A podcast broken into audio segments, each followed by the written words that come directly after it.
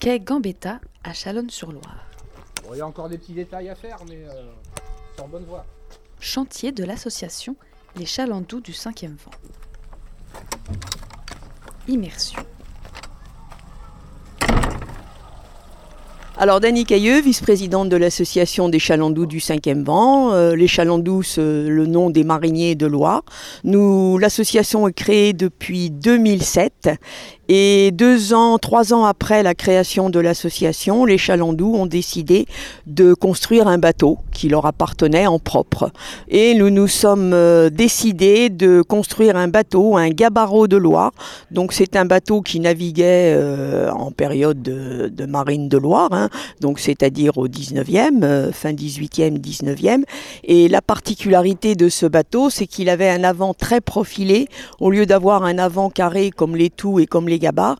Et ce bateau aussi naviguait chargé de marchandises sur les canaux, la Mayenne et la Sarthe. Et pouvait remonter aussi un peu dans l'estuaire et affronter les vagues. Le coffre de marinier, puisque les mariniers partaient. Les mariniers partaient leur coffre sur l'épaule, hein, c'était leur valise, c'était leur cassette. Hein. Donc 1 an et demi pour trouver les plans, parce que le charpentier de marine autrefois, tout dans la tête, rien sur papier. Donc il a fallu rechercher dans les archives des photos, des cartes postales. Et la chance que nous avons eue, c'est qu'à Juigné-sur-Loire, il y avait un chantier de construction de bateaux et principalement de gabarreaux. Et nous avons retrouvé des anciens qui nous ont permis de terminer les plans et de commencer la construction. La construction a duré 5 ans, 4 ans sur le bateau et nous l'avons mis à l'eau en juin 2017.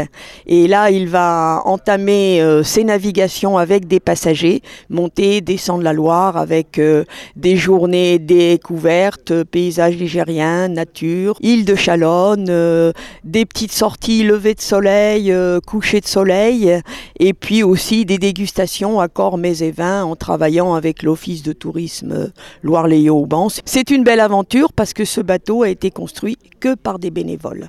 Donc c'est du bénévolat avec l'aide d'artisans, charpentiers, ouvriers de toutes sortes qui ont travaillé eux aussi sur le chantier.